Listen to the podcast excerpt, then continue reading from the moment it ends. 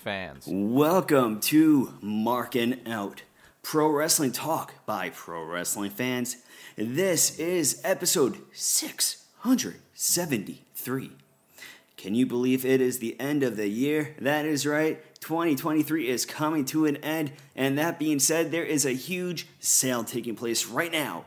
Head on over to prowrestlingtees.com slash marking out where you can save, buy a t-shirt, and so much more to get over there. Brandon, what's the discount code? NY2024. There you go. Use that code. Go get the shirt. Go get anything else over there. Go support your favorite wrestler. But that being said, make sure that you check out markingout.com. Listen to Marking Out wherever you are finding your podcast. Make sure that you give us a five star rating. Give us a review as well. But make sure you head on over to Instagram, Marking Out 11 on Twitter at Marking Out on Twitch, on TikTok, and wherever else you may be on social media platforms. Search Marking Out, you will find us. I am one of your hosts, Dave, the Rave, and you can check me out at David PTDPT. And then make sure that you follow Chris at Chris Sweendog on Twitter, CM Sweeney85 on Instagram, and also check out Brandon at BTTG161. But that being said, I am here joined besides, not besides, but I'm with Brandon. Brandon, how are you doing? I'm doing awesome as always. How about yourself? Doing amazing. How was your week? It was okay. It was Christmas, so uh got a little panicky because normally all the Chinese restaurants here for some reason are all closed on Mondays, but uh they were all open, so I was able to get Chinese food on Christmas. Well, that's yeah. We ended up getting Chinese food. You know, got some sesame seed chicken, some chow fun. I don't think people say fun. sesame seed chicken. Why? What do you say? It's sesame chicken. I say sesame seed chicken. Who says sesame chicken? It's literally on every menu ever is sesame chicken. I don't know. I always say sesame seed nah, chicken. nah. I don't know. But I don't know you So did what- more than just get Chinese food this week. Oh yeah. Help me out here. Yeah. Did you not go to a hockey game? Yes, yes. I uh, did go to Madison Square Garden to see the best hockey team play in the best place to see a hockey game. I saw the New York Rangers play in MSG with one of my good friends, one of my Oneonta Wrestling, Oneonta State Wrestling teammates, uh, Dave. And unfortunately, they came out hot, one nothing, and then they crumbled. It was awful. You know, it was actually really weird because during one period after they let up like the second goal or third goal, I have never heard Madison Square Garden with such a lull. It was so quiet that it was eerie. And that was just a sign of things to come as the Rangers ended up losing. Um, but after that, me and my friend were going to figure out what we wanted to go for food, and we thought about Joe's Pizza. There was a line, but I did want to go to Bryant Park. Uh, one of my goals by the end of the year was to go to Bryant Park to see the Christmas um, extravaganza that they have put on over there. Um, and so we went on over there. It was really nice. I ended up having like a sandwich, uh, prosciutto, and some cheese and oil and vinegar and stuff like that on a sandwich. I forgot the gimmick's name, but Sounds like a it sounds like an Italian hoagie. Yeah, the the skating ring was really good. Um, it was really special. It was I I'm always fascinated by things that pop up like that in New York City, where you have so much taking place, and then in this little area, there's a park with ice skating taking place.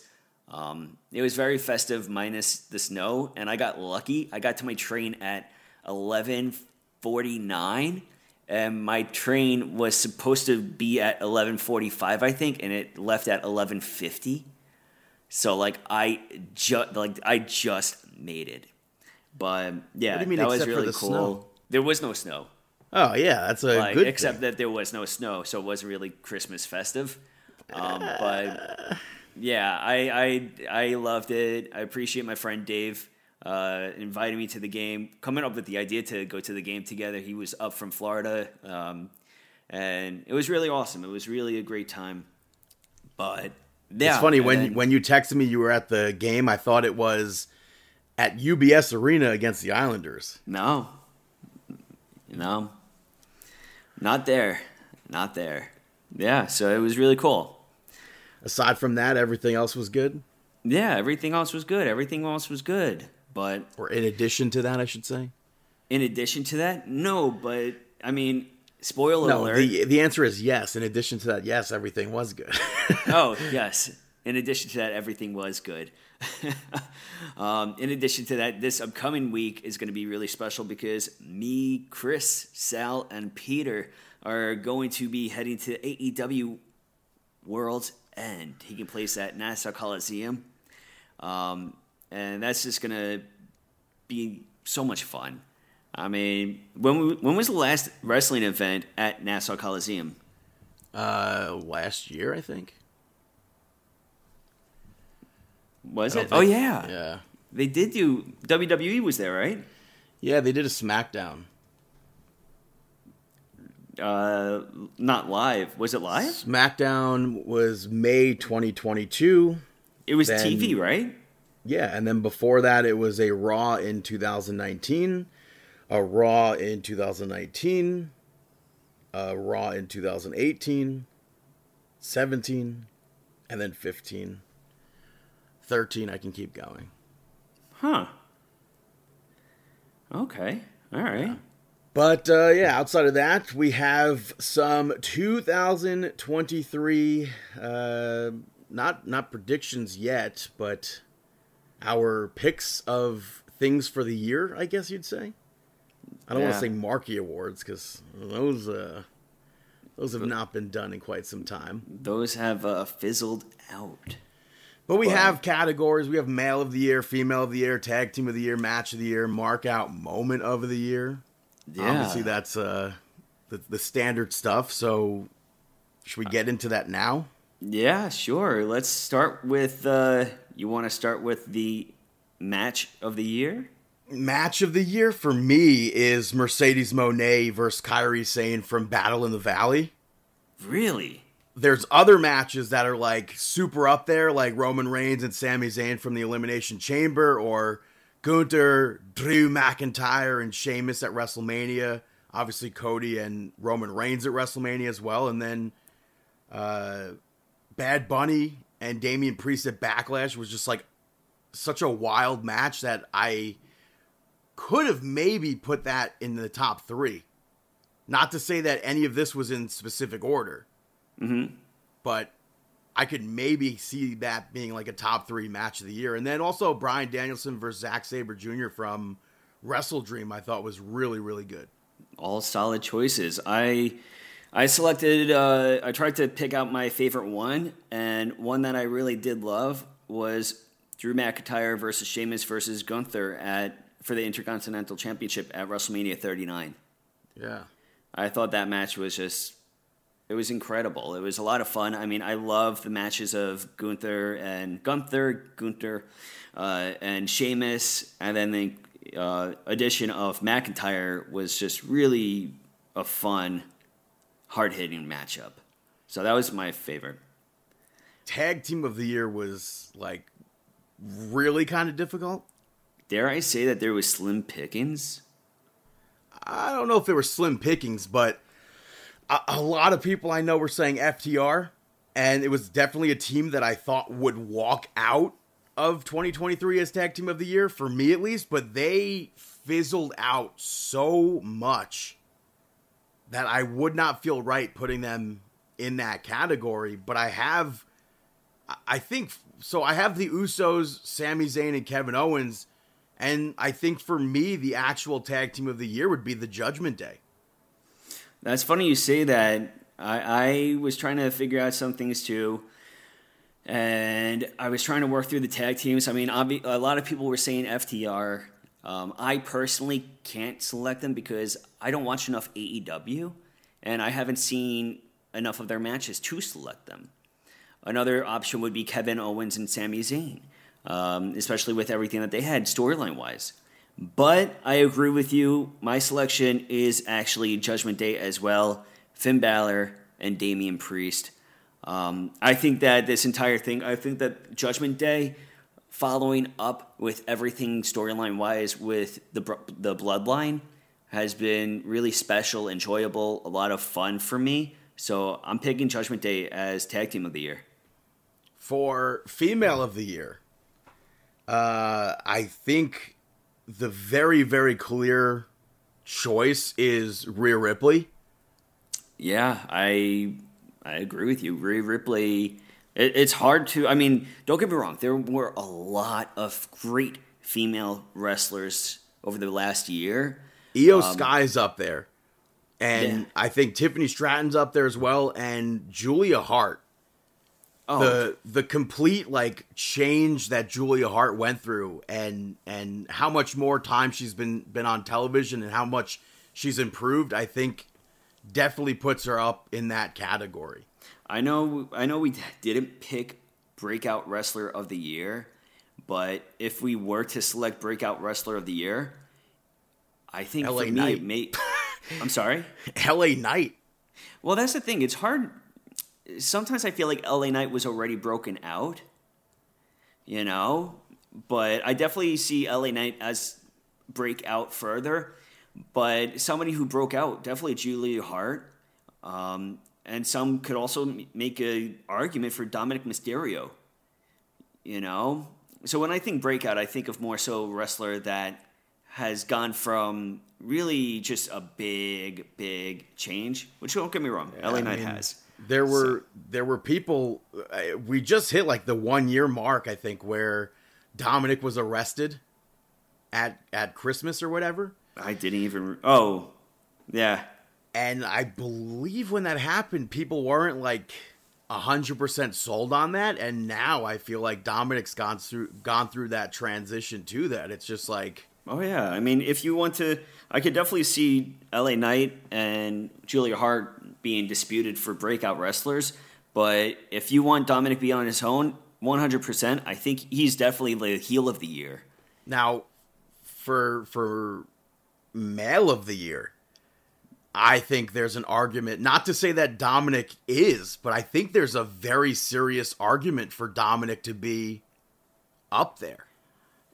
You know what? It's funny you say that because when I was looking at the wrestlers, I you can definitely make that argument. I mean, Dominic Mysterio, Dirty Dom, with everything that he's done, and he's been the Iron Horse of WWE. He has had, I believe, the most matches in WWE in the year of 2023, Yeah. with well over like 110 or something. And I know a lot of people will say uh, Will Ospreay is up there. I know that Bryan Danielson could be up there as well. Mm-hmm.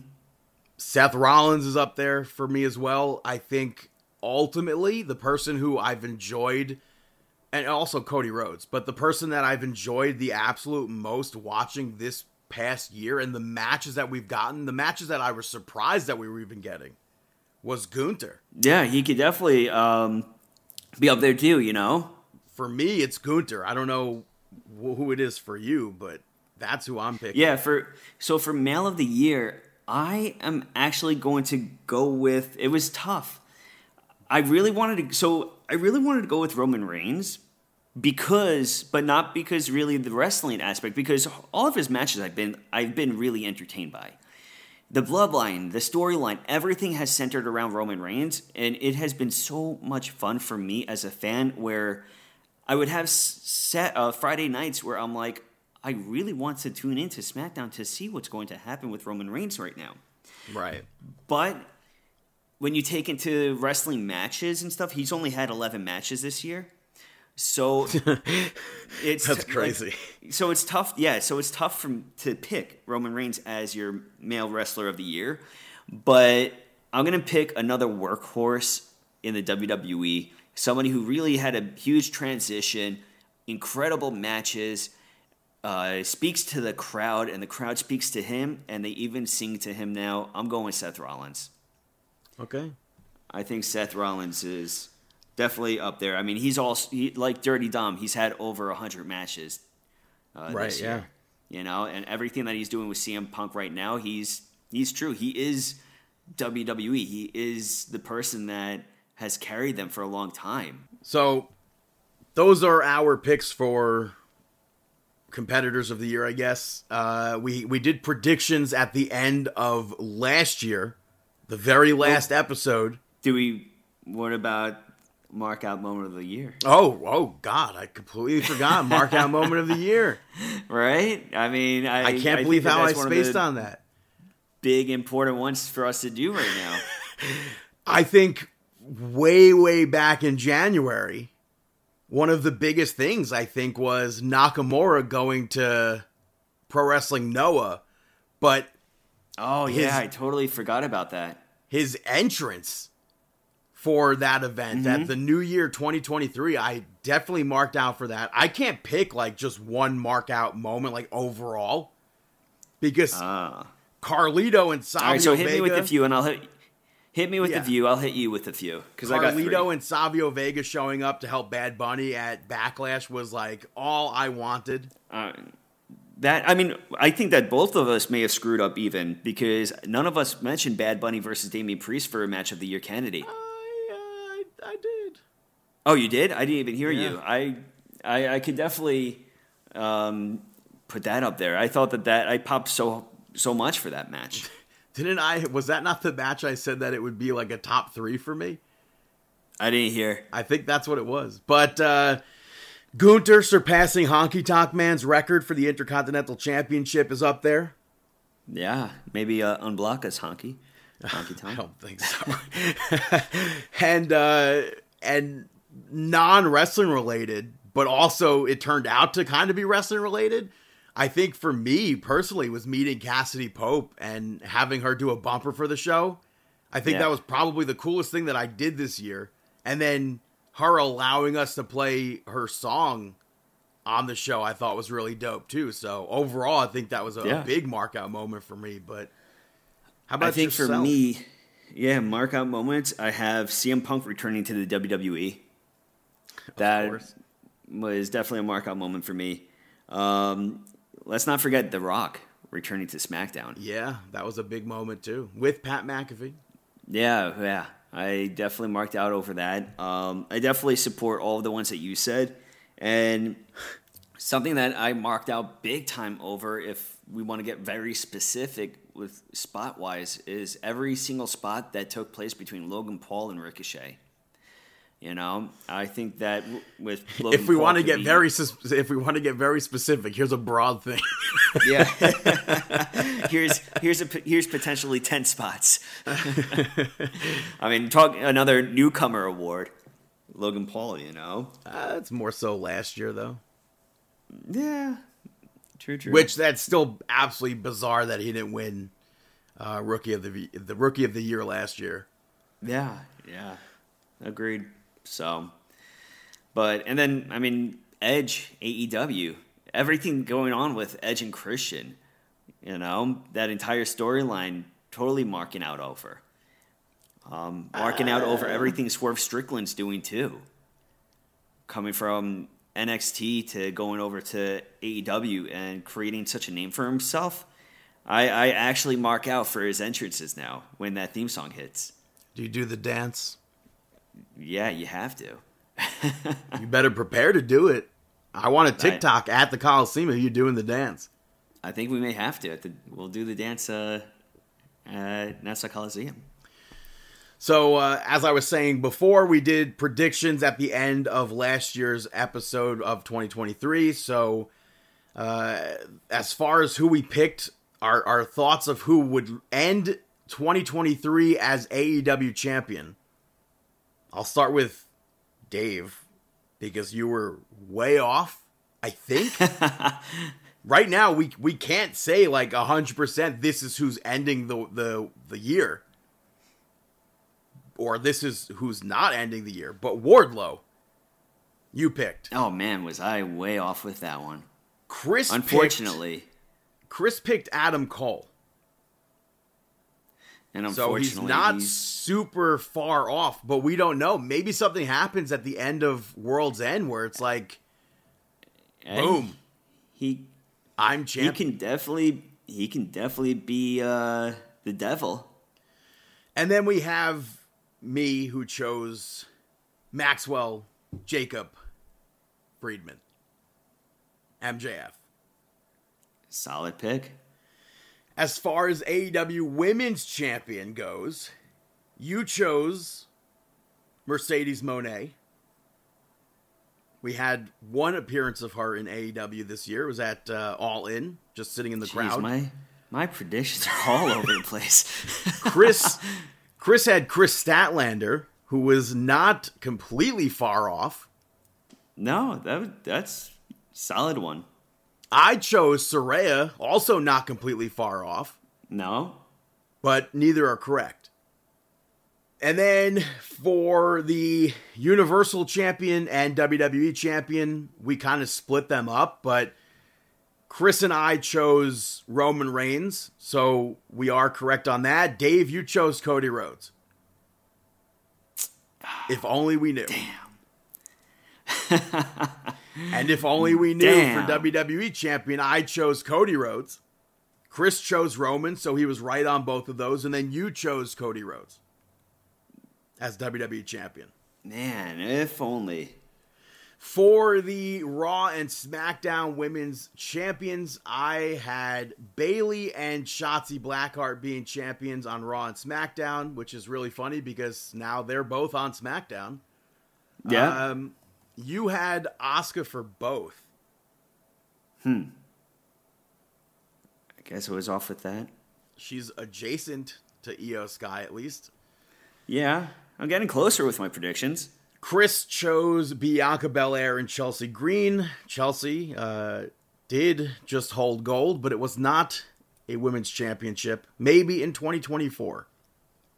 We can only hope. And then our predictions for the Royal Rumble, I chose. Actually, Chris, I guess, agreed with me. He didn't. I don't think he really gave us a prediction, but he agreed with me. Cody Rhodes and Bayley.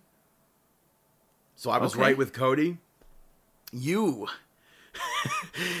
you chose. I'm, I'm gonna Every time you I hear you laughing, I'm like, what the hell did I say? You chose Charlotte Flair. Not a terrible choice. Do you want to guess who you chose for the Med? I want to Which see if you somehow for? come up for the, the Royal Rumble this past year. Oh man, Brock Lesnar. Actually, that's close to your choice. well, no, I think that's eh, that's not so close because Brock was actually somewhat active, but The Rock you chose. Oh yeah, because they had all the yeah The teasing with Roman Reigns. yeah they had all of the teasing going on. So now I guess we move over to end of the year predictions for 2024, Ooh, which I I don't know how World's End is going, but I find it very difficult that if Samoa Joe doesn't win on Sunday, a Saturday, I think that makes him look bad. yeah, I don't necessarily think Samoa Joe will hold the championship the full like December is a huge ask, especially since MJF just surpassed Kenny Omega as longest champion in AEW. Mm-hmm. But I'm I'm still gonna say Samoa Joe, and I feel like that's hundred percent incorrect. So you're so the prediction for Samoa Joe is for 2020. AEW champion 2024. We're here this same time next year. Hmm. I am actually going to go with Adam Cole, baby. I thought you were about to say Adam Copeland. I was like, get out of here. No, I'm gonna go with Adam Cole. Uh, for the AEW Women's Championship, I am choosing Hikaru Shida. I feel like she gets bounced around a lot, unfortunately, especially with that title. I would like to see a, a, a very solid run from Hikaru Shida. Mm-hmm. So hopefully, somehow she regains that title next year and, and becomes champion by the end of the year, at least holding it. Hey, I'll go with your pick. I agree. Uh, and then for the World Heavyweight Championship, do you want to go first? Uh, for the World Heavyweight Championship,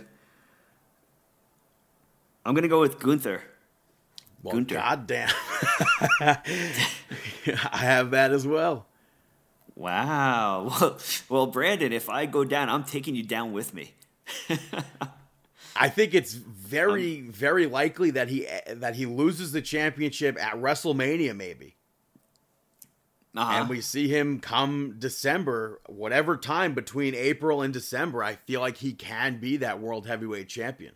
Yeah, I could, I could see that. You know, I think that he's elevated. He's elevated himself so much, and I think he's dominant force right now. I feel like WWE champion is a, a no brainer that will also have the Ooh. same. On the count of three, do we say it? I think we can just say one word instead of his name. I think. I don't know. Okay, let's give it a shot. Okay. Cody. Well, I, I we were gonna do one word. I was gonna do the whoa. Oh. whoa. But yeah, I also chose Cody Rhodes for that as well. Dude, are you? I think he has Brandon, to before win. we stop recording, I'm giving you a shot. You just chose both of my picks. Are you sure about this? my picks are my picks. I think they're pretty good. Okay, all right. I'd be shocked if we line up on these these next champions. Okay. Raw and SmackDown Women's Champion. Now hold on. Can we still have Roman Reigns as Universal Champion? It's it's there's not going to split into three titles. I mean, it can technically though. No, I don't think they will.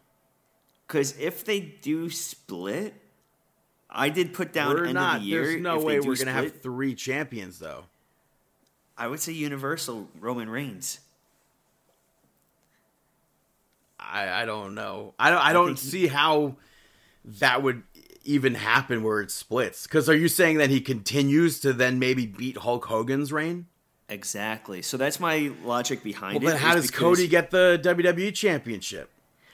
So that's where Paul Heyman and Roman Reigns could fandango something where they signed the contract and everything, fandango. but in the fine print, Cody Rhodes signed a contract for the WWE Championship. He never included the Universal Championship in this contract for the match. So Cody Rhodes won the WWE Championship, but due to that hidden fine print, Roman Reigns is still the Universal Champion, leading him to break the record, while Cody Rhodes still gets his moment. That would be. I I don't I. Mm, it could it could happen. No, because then where does Roman go? Like you can't have three champions. That diminishes so, Seth Rollins or whoever's the world heavyweight champion. So that's the thing too, because Roman Reigns is. I mean, he's had eleven matches, so I don't think it really does. I don't think it interrupts too much if you have the WWE and World Heavyweight as active as. I mean, both of those wrestlers are workhorses. Right. Yeah. So I don't think it's going to diminish too much of a value. I, I think that's a stretch. I'll leave Universal in there. I I don't. I mean, I guess I would say Roman as well, but I feel like that's a huge, huge stretch. Yeah. Yeah. Uh, as for Raw and SmackDown Women's Champion, I am going to say Becky Lynch for Monday Night Raw and Bayley for SmackDown. Okay. So I am going to go with Bayley for SmackDown, and I'm going to go with Becky Lynch for Monday Night Raw as well. Uh, well, okay. okay, I, I, maybe we'll agree everything. I mean, Royal Rumble. I feel like, well, I don't know. Maybe you'll be up in the air with this one. Yeah, this one we're totally far off.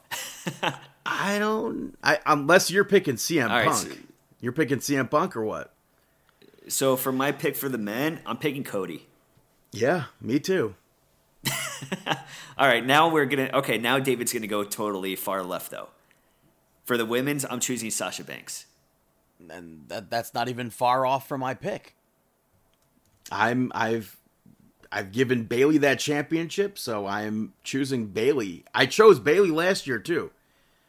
I was Okay. wrong. All right, solid picks. So Solid picks. hopefully I'm not wrong. Yeah. But those are our predictions for 2024. Yeah. Gonna move over to Monday Night Raw. It was uh was just the best of this week, so we're not gonna move to Monday Night Raw. We're just gonna move over to NXT. We saw OTM pick up the victory over Chase U in an all or nothing match in which the crowd was somehow split. I feel like we have not seen OTM enough for the the crowd to have been that split. Yeah, I thought that it was definitely weird to see a split, especially because Chase U is such a fan favorite. And and then Andre Chase thought he had the match won, but OTM shut it down, and Duke Hudson got knocked off the apron, and now OTM have a tag title shot against the family, and I still don't really know. I guess Chase U called in a, a favor to the family, and now they're more in debt. It seems. Mm-hmm. So I don't know what's going to happen. Hopefully, 2024 is looking up for for Andre Chase because he lost that for the the team. Backstage, we're we had see- Trick. Go on. No, no, no. I- I was going to transfer over. Backstage, we had Trick Williams and Carmelo Hayes talking about Ilya Dragunov being in rough shape after that awful ending from last week. And uh, Trick said that he might have to push the match back because he wants to face Ilya Dragunov at 100%. And then Carmelo Hayes said, no, take your shot regardless. So I feel like we're saying this every week. I still feel like Melo is the person that attacked Trick, and I feel like he's going to screw Trick out of that out of that championship. I keep on going back and forth. Where, on the other hand, I do. Th- no matter what, I think Melo is the culprit. But I was thinking about it. What happens if he help he helps Trick win the championship, but through cheating? And Trick does not like this. And Melo's like, "No, we did it. Like this is ours." And he's like, "No, this is mine." And then it leads to potentially a match with them, or Trick gives Dragunov a rematch, a clean rematch without Melo, and then Melo gets involved. Would be interesting, but I would need I I I feel like those matches would be too far apart um to not find out. Like we need to find out in my opinion either next week or the week after that. I think really much so like next week we need to find out that it was it was Carmelo who attacked Trick. I mean, let's also face it. This is December. Royal Rumble's around the corner. Melo's already been on the main roster. He was just on SmackDown in that tournament. He could Melo could easily be in the Royal Rumble and then or appear on Monday Night Raw the next day or SmackDown the next uh, the the one after Royal Rumble and that's it. He's on the main roster. But next up, you had the Heritage Cup on the line as Noam Dar defeated Josh Briggs. It was by disqualification, but I, I was such a fan of this match. Everything with the Meta-Four is so enjoyable. I like that they played this with like Briggs being strong and Noam Dar being fast. Yeah. And I like that Josh Briggs had opportunities to cheat, but didn't when he could have in mm-hmm. like the very first round. After round one, everything else is like up in the air, kind of. But he had Noam Dar in a power bomb and put him down. He could have completed the power bomb but because the time ran out, he had to put him put him down, and he did get the first fall in round two. Round Yeah. three was mostly commercial, where they brawled outside of the ring. Um, And then we saw Lash Legend hit Briggs with a bucket behind the referee's back. And then Josh Briggs used that bucket in front of the referee to cause that disqualification. So Briggs basically lost the match for himself. And then one of the saddest things, for me at least, happened later on with Josh Briggs because Brooks Jensen spoke to Briggs and he spoke to Fallon Henley together, and he said like, you know, you clearly want to be a singles competitor. And he spoke to Fallon Henley. He's like, you you also have to go spread your wings. And then they agreed to go their separate ways. And I was I saw the writing on the wall, but what I didn't see on the wall was it being so clean. I need to wonder. They agreed to to split and go their separate ways. There was a a taping of NXT recently, like a uh, I think it was a a live not a live event, a dark match from a, a TV taping, and Brooks Jensen used separate ways from Journey as his theme song. That's awesome. I wonder if they're gonna just use that. I don't know, but hopefully they all succeed on their own, and and we see big things from all three of them next year. Yeah. But that was that was very for me. That was very sad. I was a big fan of this group. Yeah. I've I used to watch obviously NXT UK. They were NXT UK Tag Team Champions together, and it didn't quite make sense as to why they were over there. But when they were champions, they were they were champions. I was watching. So Yeah. Well, next up, you had Cora Jade pick up the victory over Carmen Petrovic. Um, Cora Jade has been such a phenomenal wrestler. So I'm really happy to see this uh, mean streak of mean streak of her continue. yeah, and this wasn't surprising. Petrovic, I think, had a very good showing in this, but Cora Jade tried to attack Carmen after the match. and Gigi Dolan went and made the save. So we're we're we're going to be seeing Cora Jade and, and Gigi Dolan. After that, Riley Osborne picked up the victory over Lexis King to advance in the breakout tournament, which I guess I'm kind of surprised to see Lexis King go, but Trey Bearhill, who Lexis King took out, caused the distraction, and that led to that. I was totally surprised. I mean, I think both of us kind of saw Lexis King going all the way. So for him to lose by a distraction, I did not see that coming. And it seems like WWE is really f- behind Riley Osborne. not a full distraction, but pretty Enough, much a yeah. distraction. And I like that Yeah. we saw Jacy Jayne and, and Thea Hail in the crowd cheering for Riley Osborne. But Mm-hmm. Lexis King did a uh, a straight jacket backstabber in this, which I liked, and I would prefer for that to be his finisher over what he actually uses. Mm-hmm. But after the match, uh, Trey Bearhill and Lexis King went at it, and King escaped.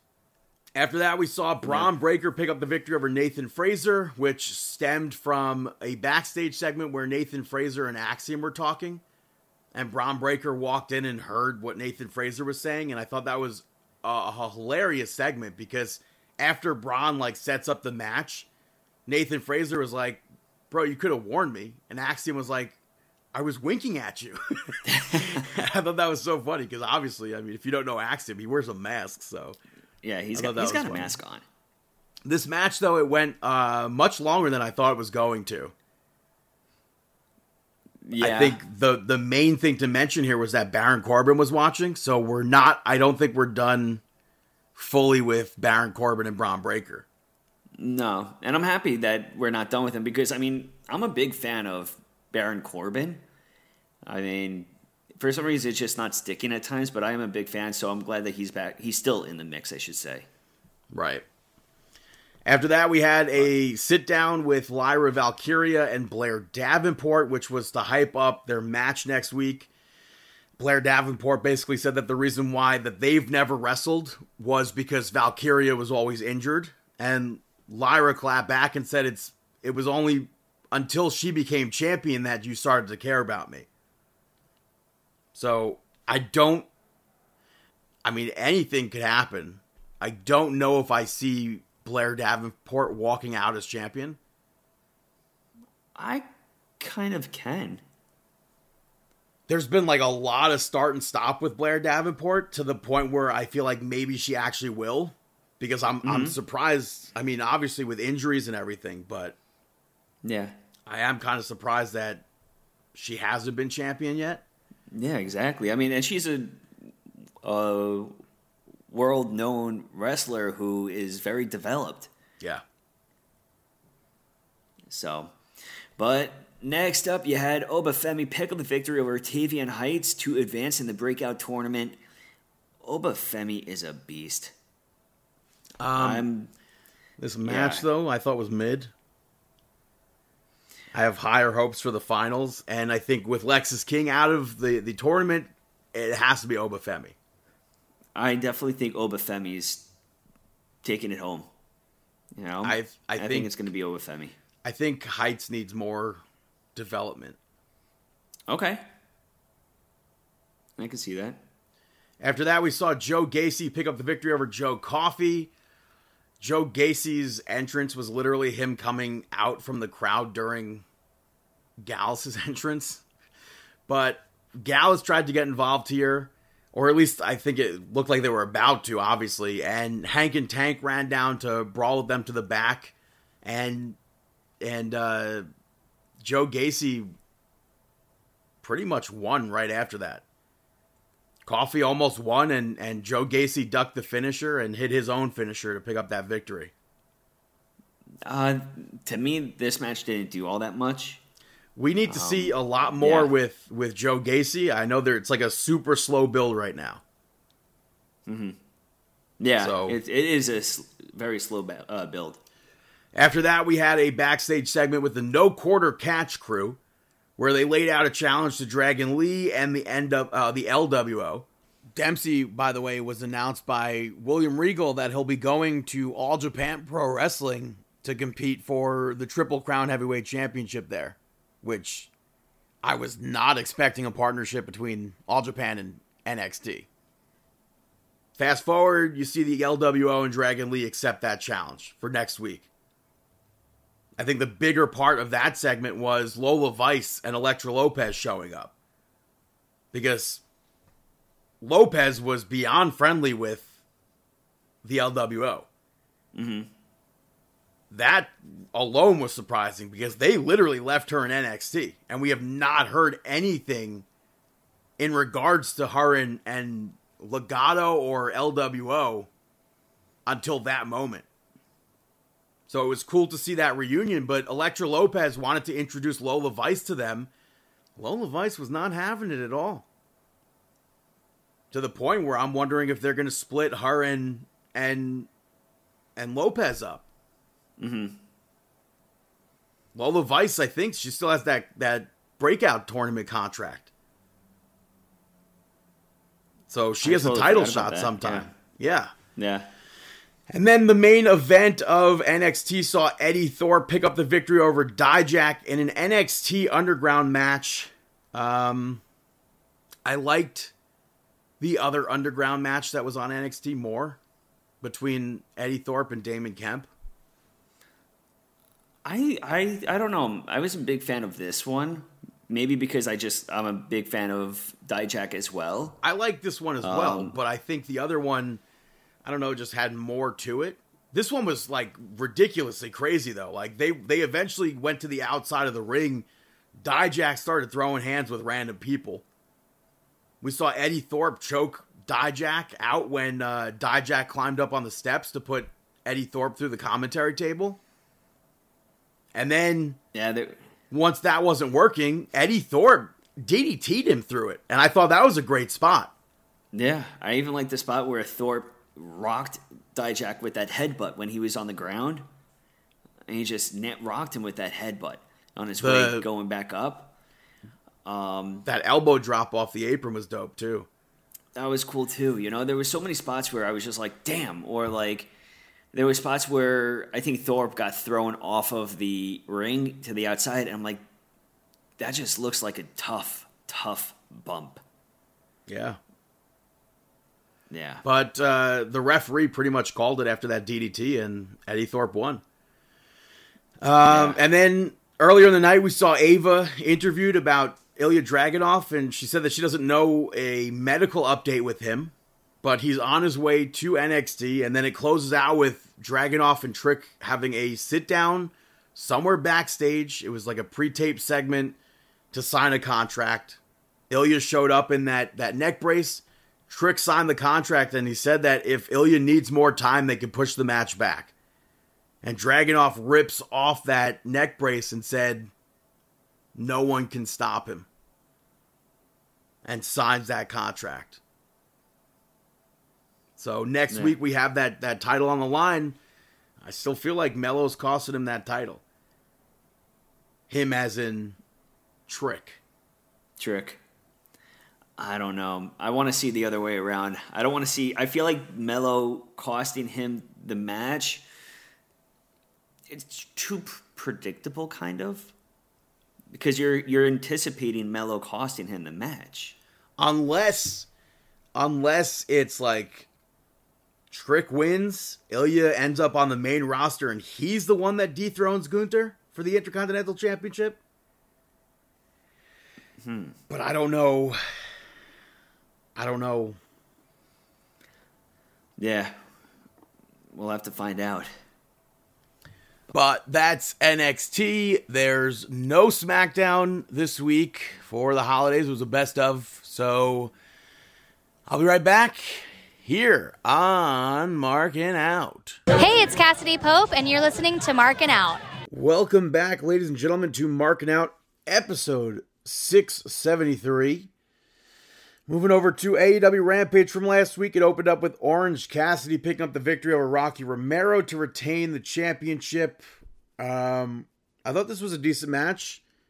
Not all of it was smooth, but Orange Cassidy hit the orange punch and the beach break to pick up the victory, and they all hugged afterwards. That stemmed from a backstage segment where Rocky Romero was talking about losing the championship in Mexico, and Orange Cassidy's like, oh, "Okay, I see what you're doing. You want a challenge?" That's what they're they've they're running with as far as Orange Cassidy goes.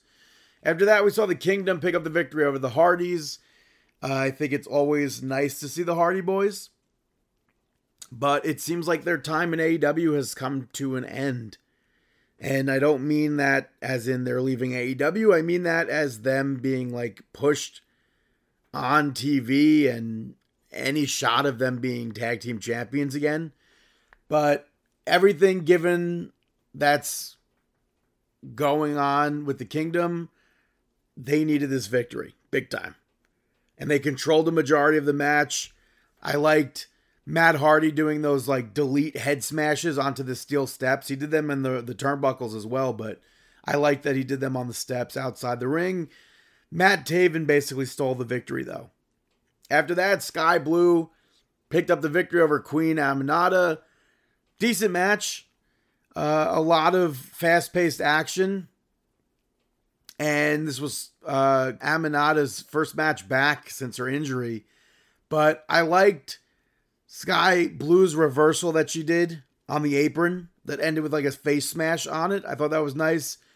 She also I don't know if she debuted a new finisher or not. It, she ended the match with it. It was a TKO into a Dragon Sleeper, which I think the the sleeper portion needed work, but it was a nice move. I know I've seen somebody do it before. I just can't think of who I've seen do that. Um, but she didn't use that on Dynamite, so I don't know if it's necessarily a new finisher or what. But the match, it was a quicker match. I enjoyed this the most outside of the main event. And the main event, we saw Vikingo pick up the victory over Black Taurus to retain. I think, first of all, it's awesome that Black Taurus worked the Ring of Honor pay per view the other week. And I think it's awesome that he was on Rampage. And if you've never seen Black Taurus or Vikingo, this was like the perfect spotlight match for you to see of both of them. And also that gorilla press slam or whatever it was from the top rope was fantastic from uh from Taurus. Great main event. Moving over to AEW Collision, Bryan Danielson and Claudio went to a draw in the Continental Classic. Bryan goes on to the finals. From one great match on Rampage to this, I thought this was another great match. Completely different styles, but both were were really awesome. And in this match, I think both men clearly wanted to gain points. Claudio even cheated to get the upper hand at one point, but he had Bryan locked in a sharpshooter with like one minute left on the clock, and Bryan was very resilient. And with only 10 seconds left, Claudio went for another move, but there was just not enough time. I don't know why he waited that long, but it sends Bryan to the, the finals of the blue bracket. We saw the Acclaimed pick up the victory over Top Flight and Action Andretti to retain the, the six man tag team championships. Definitely two teams with clashing styles, but they both worked very well together. I wish there was more officiating in, this match. The only time Aubrey like attempted to do any of officiating was when she yelled at Top Flight for triple teaming Billy Gunn. And she always like somehow finds herself in the way of a move. Very, very goofy. She kept moving in and out of the ways. It was like just stay in one spot. I don't understand how she's always in someone's way. After that, Keith Lee picked up the victory over Brian Cage. Normally, AEW on Collision does like two meaningless squash matches. They and they didn't do that this week. And it makes this match and the previous match, I think, even more surprising because they weren't boring. They weren't squashes. And they were both good. Keith Lee and Brian Cage do moves that you really wouldn't expect to see out of someone that looks like them and it's fun to have stuff like that. Prince Nana at one point introduced a cinder block into the match. The the referee didn't even attempt to get the cinder block out of the ring. Or or ban Prince Nana from ringside, which was the goofiest part of this match. But Keith Lee won. Cut a promo afterwards with the cinder block. I guess the cinder block was really there to set up a promo. Very goofy. But he said he's going to Dynamite to deal with Swerve. Pinning that. After that, Christian and Nick Wayne came out with Shayna Wayne. Shayna's promo, I think, makes sense, but also doesn't make sense because, like I said a few weeks ago, where was this energy when Swerve left Nick Wayne in a pool of his own blood? it doesn't make sense. And as far as this promo goes, I don't know how, even in kayfabe, do you go out there and listen to someone talk about your mom like that? But ultimately, this segment just sets up World's End. So, we had a segment with Ricky Starks and Big Bill where Chris Jericho interrupted and said that the match at World's End is still happening. He still has a contract for it. Big pin in that. Very, very big pin in that. We saw Daniel Garcia pick up the victory over Brody King to gain points in the Continental Classic. I really wish Daniel Garcia didn't win any of the matches because I think the build up back would have been much better if he didn't win anything. But people went crazy for the victory now he's he's got the victory again. Not no longer defeated.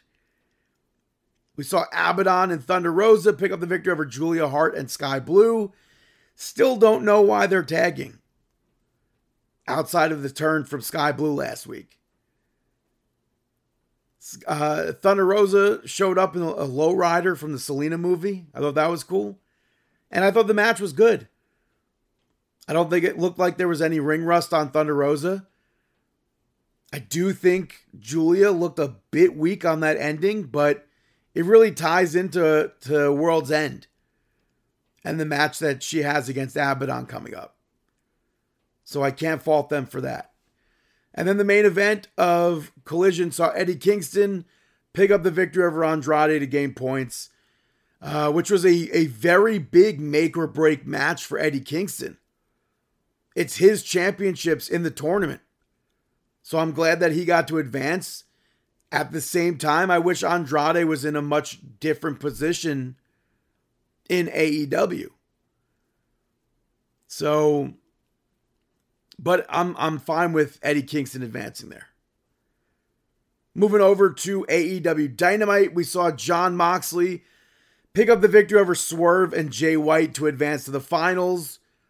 Finally, Jay White's out in a match that he, in my opinion, should not have even been in. A tournament that he should not have even been in. He can't hold one of the titles. But I don't know as far as this match goes I don't know if any of the other matches of the Continental Classic ever made it into the crowd like this did. I wish this didn't. And it, ha- it happened almost as soon as the match started. And then they started using weapons, so I just lost interest big time in that. To me, weapons is almost like outside interference. And in a perfect world, this wouldn't have been so predictable, and Swerve would have won this. But I think Mox winning ties into what I'll talk about later on. But Swerve was interviewed afterwards, super pissed off, super fired up. And he mentions Keith Lee. He lays out the challenge for World's End, and that match gets officially made. So hopefully that will be the end of Keith Lee and Swerve. Because it really should have been over in 2021. After that, Mariah May was out there getting interviewed. She announced that she's just not feeling 2023. And her debut match in AEW will happen next week on Dynamite. And then Riho showed up, chased her into the ring. Toni Storm ran down and tried to clock Riho, but Riho ducked it. Storm escaped, and then Riho jumped from the top rope onto Toni Storm and Luther and held up the title. I don't think she's winning at World's End. I feel like she has to be Mariah May's first opponent. But I also feel like how do you have Riho lose at World's End and then go into a match with Toni uh, with Mariah May and also lose? Unless the feud with Toni Storm is going to continue and Tony costs Riho the match. After that, Don Callis had the Don Callis Family Boxing Week celebration, where Don Callis got them all paintings. And before he unveiled the last painting, Sammy Guevara returned. And he was annoyed that Don Callis hasn't spoken to him in forever. And Don had Sammy do the honors of unveiling the last painting. It was the whole Don Callis family together plus Sammy Guevara's new baby. And that pissed Sammy off. Who gave you permission to put my baby in this painting? And then he was pissed off that Don Callis didn't contact him when he was concussed. And then Don gave him an ultimatum, basically their family or his. And he obviously is not choosing the, the Don Callis family at that point. He pushes Don, and the Don Callis family jumps him. And then Chris Jericho makes the save. The last time we saw Sammy Guevara was in a, a feud with Chris Jericho. They hated each other. Sammy Guevara joined the Don Callis family. He turned on Chris Jericho. They literally hated each other. And here Chris Jericho and Sammy Guevara end up hugging like they're best friends. And immediately get jumped by Ricky Starks and Big Bill. And I'm like, oh, okay. They'll probably end up teaming up, Le Sex Gods, reunite, for whatever reason, Sammy Guevara was literally just a heel, is now a face. They'll reunite at World's End and face the tag champions. But that's not it because they, the lights go out. Sting and Darby Allin show up. And it somehow, even though, like I said earlier, Chris Jericho said that match for the tag team title still happening, now gets turned into an eight man tag. This was an absolutely terrible, convoluted segment. Absolutely ridiculous. And that match is beyond goofy. But if I was going to World's End, I think it would be cool to see Sting wrestle, obviously. I said when they announced his retirement, if you could see Sting, go see Sting. But, uh, and I, also the last time Sting wrestled at the Coliseum, I think I was there. I think it was Monday Night Nitro in 2000, September 25th, 2000, I believe. I think he uh, beat Lance Storm in a match. But uh, after that, Eddie Kingston picked up the victory over Bryan Danielson to advance to the finals of the Continental Classic. This was a good match. Um, it seemed like the referee didn't know the rules, or commentary didn't know the rules because they had said that there's no DQs. But for some reason, the referee made Bryan Danielson break a submission due to Eddie Kingston being on a rope. So that was goofy, but this was a more hard hitting match than the than the other match of the semifinals. I really liked the kick out from Eddie Kingston after the first flying knees. It reminded me of Mankind. I thought that was really well done. But Bryan went for the knees again. Kingston hits him with that that spinning back fist. And the match kept going. He hits Bryan again, hits a power bomb and picks up the victory. And I'm very happy that Eddie Kingston won. Like I said before, two of his championship titles are on the line. And it's only fitting, I think, for him to go on to win this tournament at this point. And you had Jon Moxley come out afterwards and said that he hopes that he gets 100% from Eddie Kingston at World's End, but he knows that Eddie can't beat him. I think that part could have used work, but I think Eddie Kingston has to win this at this point. Has to. After that, there was supposed to be a big sit down with Christian, Nick Wayne, Shayna Wayne, and Edge. Edge showed up and attacked Christian.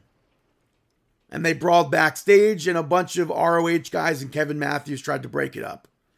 And they couldn't. So that leads to their no DQ match at World's End. After that, Skye Blue picked up the victory over Kris Statlander. Um, I don't think Skye Blue was the main focus of this match, though. It was Stokely, I think, trying to court Kris Statlander. But I liked Kris Statlander catching the hurricanrana from Skye Blue when she was on the top rope. Well, from Skye Blue that she was diving off the top rope. It got a little awkward in that moment. But Julia Hart showed up and knocked Kris Statlander when she was going to the top rope. And then Skye Blue hit a very, very nice avalanche code blue to pick up the victory. I think that was the best part of this match. And then Skye Blue continued the attack. Julia joined in. Willow made the save. I thought it should have been Abaddon at that point, but Abaddon came out afterwards to stare down Julia. And then in the main event of AEW Dynamite, the final AEW Dynamite of 2023, at 10 p.m., this match starts. Masked Men defeated MJF to become the new Ring of Honor Tag Team Champions. Prior to the match, Samoa Joe was taken out backstage. MJF says, Absolutely not, I'm still doing this match.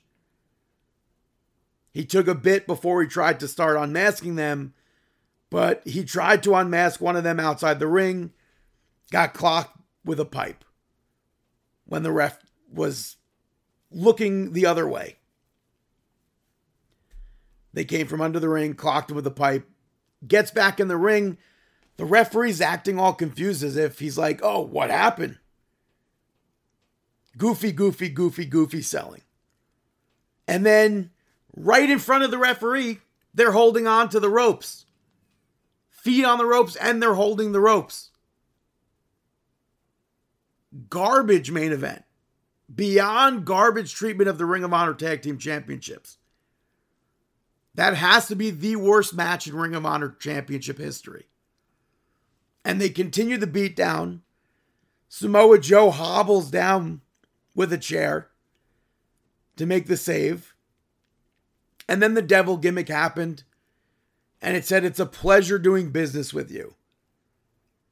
And like Seth Rollins turning on the shield, Samoa Joe cracks that chair over the back of MJF. And I think this was quite possibly one of the worst endings in AEW history. The tag title match being that rushed was so bad.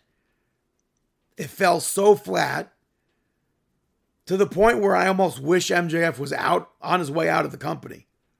But as far as who un- is under those masks, how is it not going to be the kingdom? I don't think it did what it, it needs to do for them. This needed to end a long time ago. And if it's not over at World's End, then that's a big problem. An even bigger problem, I should say. So, fingers crossed. But that was AEW Dynamite moving over to AEW Worlds End at the Nassau Coliseum. Figure we could do some predictions for this event.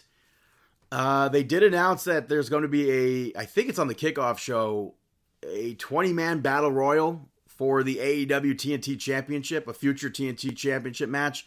No participants as of right now are included, so I don't even know how we could possibly pick this.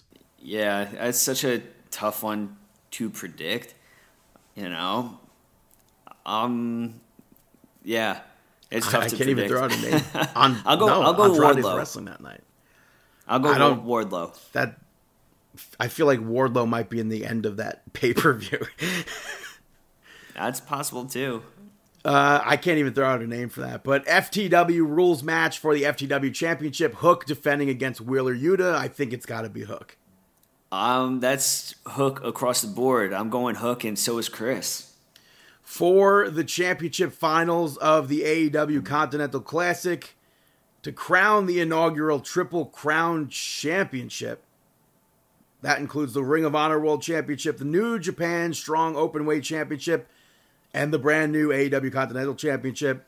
Eddie Kingston facing off against Jon Moxley. I am saying Eddie freaking Kingston. Hey, same across the board.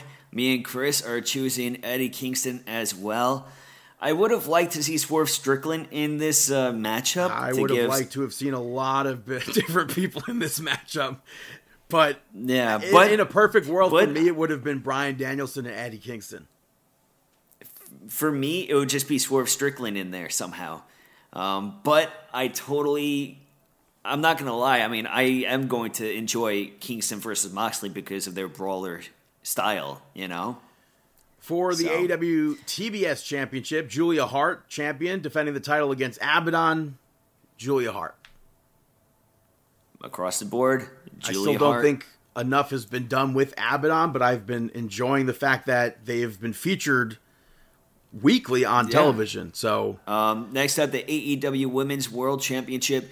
Timeless Toni Storm defending against Riho. I'm going with Toni Storm, and so is Chris. uh yeah, Toni Storm. All right. We might have the same for everything. I know, right? Well, let's go on to the eight man tag team matchup. You got Ricky Starks, Big Bill, and the Don Callis family taking on Le Sex Gods, Sting, and Darby Allin. I'm going to go with. Sting's never lost. You can't go with anyone else. Really? Yeah. Well, okay, I'll go with Sting's team. Were you were you maybe going to pick the tag champions? Yeah, I still have was no idea how about this match like this this is such a goofy setup. Also, from when I spoke about Dynamite to when we're doing predictions, this match already changed again Yeah. because Kyle Fletcher's out and and Takeshita's in for some reason. I don't know. Well, But all yeah. of us are going with uh, Team Sting. Yeah. TNT Championship on the line in an ODQ match. Edge versus Christian. I'm going to say Edge. I no, I can't say Edge. I don't know. I'm going to say Edge. Edge is barely on TV, but So Chris says Edge as well. I, though, I think I'm going to go with Christian on this one. I think that we have a lot of storylines still to be built. And I think with the inclusion of like everybody by Christian's side, I think there's still more to be said. So I'm going to go with Christian. maybe Jungle Boy shows up there. I have no idea. I mean, like, we have the entire involvement of Luchasaurus too. It's it's Killswitch. Killswitch, my my apologies. And and Nick Wayne and Shayna Wayne. exactly. You know, there's so much in there. So I'm I wish they could just take all that out. I, I'm hoping Gangrel shows up. I really hope. I mean, we thought Gangrel was going to appear in AEW in the past, and that didn't happen. Now both of them are there, Yeah. so I feel like it's a, a good time. talking about things that we wanted to happen not happening. Swerve wasn't in the finals, but he is taking on Keith Lee. Uh, they've had a lot of issues over the year. Uh, Like former tag years. team years. I'm going Swerve. I'm Chris saying Swerve, Swerve. too. Yeah, it, it sucks though because if Swerve loses, that sucks for Swerve, and if Keith Lee loses, it sucks for Keith Lee because both of them at this point, right now, the way that they are being booked, both of them need wins, and that's just not going to happen. Swerve, Swerve. I just- Swerve. it's it's Yeah. the impossible thing to book there, but Swerve is taking it. After that, uh, Miro taking on Andrade. Uh, saying, I think something interesting to note. This has nothing to do with the pay per view at this point, but uh, CJ Perry posted a, TikTok with Miro, and all her tags were WWE related tags instead of instead of having anything with AEW. And I thought that was weird. That's so, interesting. I'm going to say I say am going with Miro. I'm saying Andrade. What did Chris say? Chris went with Miro as well. Hmm. Unless somehow And- CJ turns on Miro or something, and or turns on Andrade. Could be. But the match that everybody's talking about, we have the devil involvement, as we found out on Dynamite the other day. But Samoa Joe challenging MJF for the AEW World Championship. Samoa Joe, he signed a deal with the devil. I'm choosing Samoa Joe to end and break MJF's heart in front of a Long Island crowd. I'm going Samoa Joe. Who are you choosing? Do you think this is it for MJF and AEW, or or what? I don't think that this is necessarily it for MJF and AEW, but I do think that um, I do think that Samoa Joe is going to claim victory. I think Samoa Joe is a great wrestler to bring into 2024 with all of this. I Uh, think Chris that- yeah, is I- choosing Chris is choosing MJF to retain his championship. And what about you? I think it has to be Samoa Joe. Otherwise, Joe looks like a complete idiot. he All worked with the devil. It still makes no sense. That whole thing makes no sense. But he worked with the devil to take out MJF. I mean, let's not. What if MJF is still the devil somehow? I I and Samoa Joe just doesn't know it. You it know, just, there's so I don't know. He why would why would the devil agree to the the back the That's the- there's so much to be taken away from it. There's so many storylines to be written. I kind of feel like the shark months ago. Could be Adam Cole behind the mask, but I think it's very much so likely that it's Adam Cole in the Kingdom minus Matt Hardy. yeah. But hey, that was AEW Worlds, and we cannot wait for that event. We'll talk more about that next week. Hey, Brandon, do you got any shout outs? Hey there, pal, it's me, Mickey Mouse, and you're listening to Brandon Shoutouts. South Park, not suitable for ch- for children, gets the first shout out. This one is on uh, Paramount Plus, and it parodies Logan Paul and Prime Energy drink.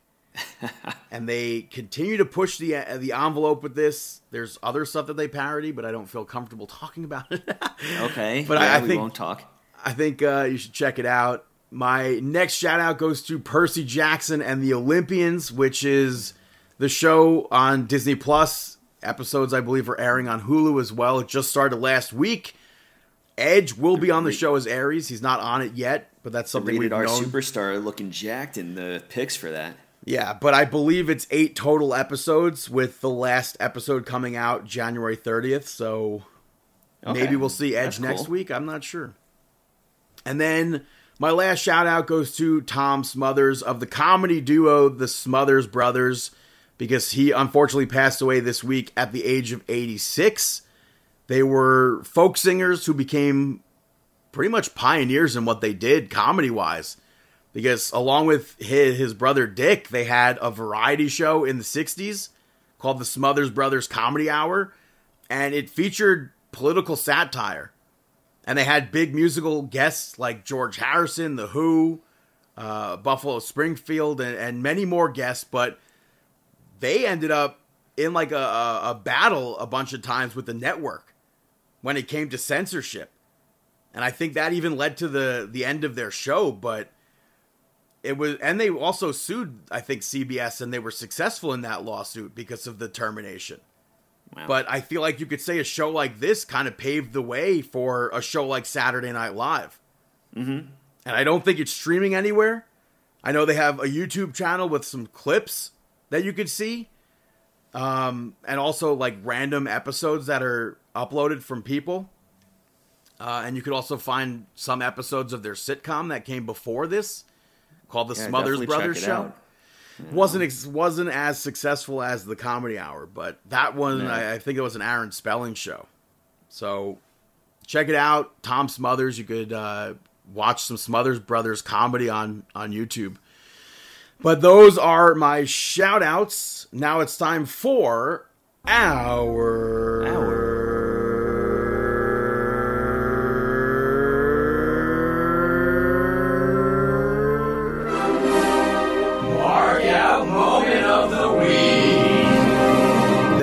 is right, our mark out moment of the week. I think uh, since it came out on Friday last week and we typically record on Thursdays, I'm going to have to 100% have one from last week, which WWE released a brand new episode of This Is Awesome on Peacock, all about wrestling toys.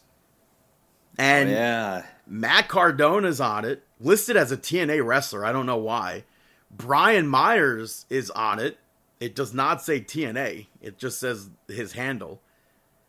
The only people, by the way, who have things other than their social media handles are it's Matt Cardona that says that TNA wrestler and Jimmy Hart, who had WWE Hall of Famer. That's, So I thought that was no. weird. But Yeah, it's- Ocal was also on it instead of being Kyle Edwards. That's what he was known as in WWE for a bit. It was his actual name. Mm-hmm. And then, of course, Smart Mark was shown when uh, the Major Pod was shown. So I thought that was cool because, I mean, he's an AEW, so I thought Yeah, that was pretty cool. And they also showed off Major Bendy's, which is pretty cool with Johnny and uh, Johnny Gargano and Brian. Yeah, that's pretty cool. You know, I mean, uh, something that I marked out over. Um, I definitely marked out over CM Punk making his return to Madison Square Garden uh, at the live event that took place, facing Dominik Mysterio, getting the victory. First time wrestling since January 2014 in WWE. Yeah, and it's been over a decade since he even wrestled at MSG. Um, so it, it was really, really an incredible thing that I was marking out over. His and then gear even had s- apparently didn't fit or something. oh, so man, he literally I- I just like wrestled. He wrestled in black trunks and plain kick pads. You gotta at least try on your kick pads and stuff. I mean, I don't know what happened trunks. there at all. I don't know how any of that happened, but I like you had. Did, Yeah. did you not want to use like AEW gear or something? Like you just you just wrestled back in August. I don't know. Yeah, But I would yeah, say I that maybe it was a- all of that. I would say it was a tribute to Shawn Michaels because Shawn Michaels' first match back at at, at uh, the Garden with Survivor Series 2002. Very famously had unfinished uh, unfinished gear.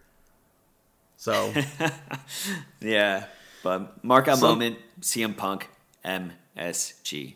other stuff I marked out over. I watched The Princess Diaries the other day, and I went on the extras on Disney Plus, and they have like a blooper reel.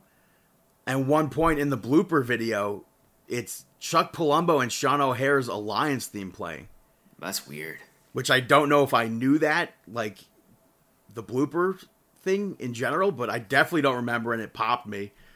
Uh, but that, that's probably like some sort of stock music, which something else in relation to stock music. Scotty Hottie wrestled AEW this week, and they had "You Look Fly" today as his theme song. Yeah, that was I think that was that's pretty definitely a nice uh, thing. Also, uh, The Simpsons aired a new episode this week, and as per usual, the episodes, uh, the episode parodies something from four years ago, but also stock music. They had the Hardys theme song on it, so I thought that was really funny. That's awesome. And then just one more mark out moment. They released uh, on on Disney Plus earlier this month, "Diary of a Wimpy Kid: Christmas Cabin Fever," and it just started making the rounds that Bray Wyatt played a prison guard in it. And I think from that clip, he crushed that role. I think it's just a small little clip, and I really, really think that it's too bad that he didn't do more voice acting because it really was very good. And Jeff Kinney, who Yeah. was the author of the series, said that he came into the studio and absolutely nailed it and, and blew them all away when he did that. So Yeah, very- I thought that cool. was that was really cool to hear. Also, Seth Rollins paying tribute to Bray Wyatt and Brodie at the Garden show. I thought that was really cool as well. Yeah. So those are the mark out moments of the week, and that is episode 673, our last show for 2023. Thank you so much for listening this past year. Thank you for continuing to follow us. You could follow us collectively at Marking Out on Twitter, on Facebook at Marking Out, Marking Out 11 on YouTube and Instagram, prowrestlingtees.com slash marking out. Use that code NY2024. New Year's 2024. Get 20% off. You could follow us on TikTok at marking out, at BTTG161 on all platforms. Chris Sweendog, CM Sweeney85 on Twitter and Instagram. David PTDPT on all platforms. Apple Podcasts, Amazon Podcast, Spotify Podcast, markingout.com. And we wish you the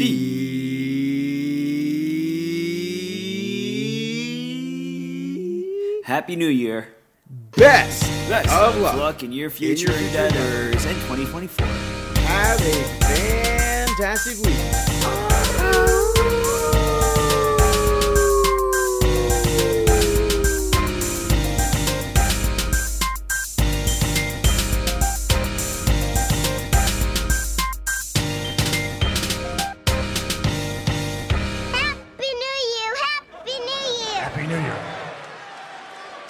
Happy New Year.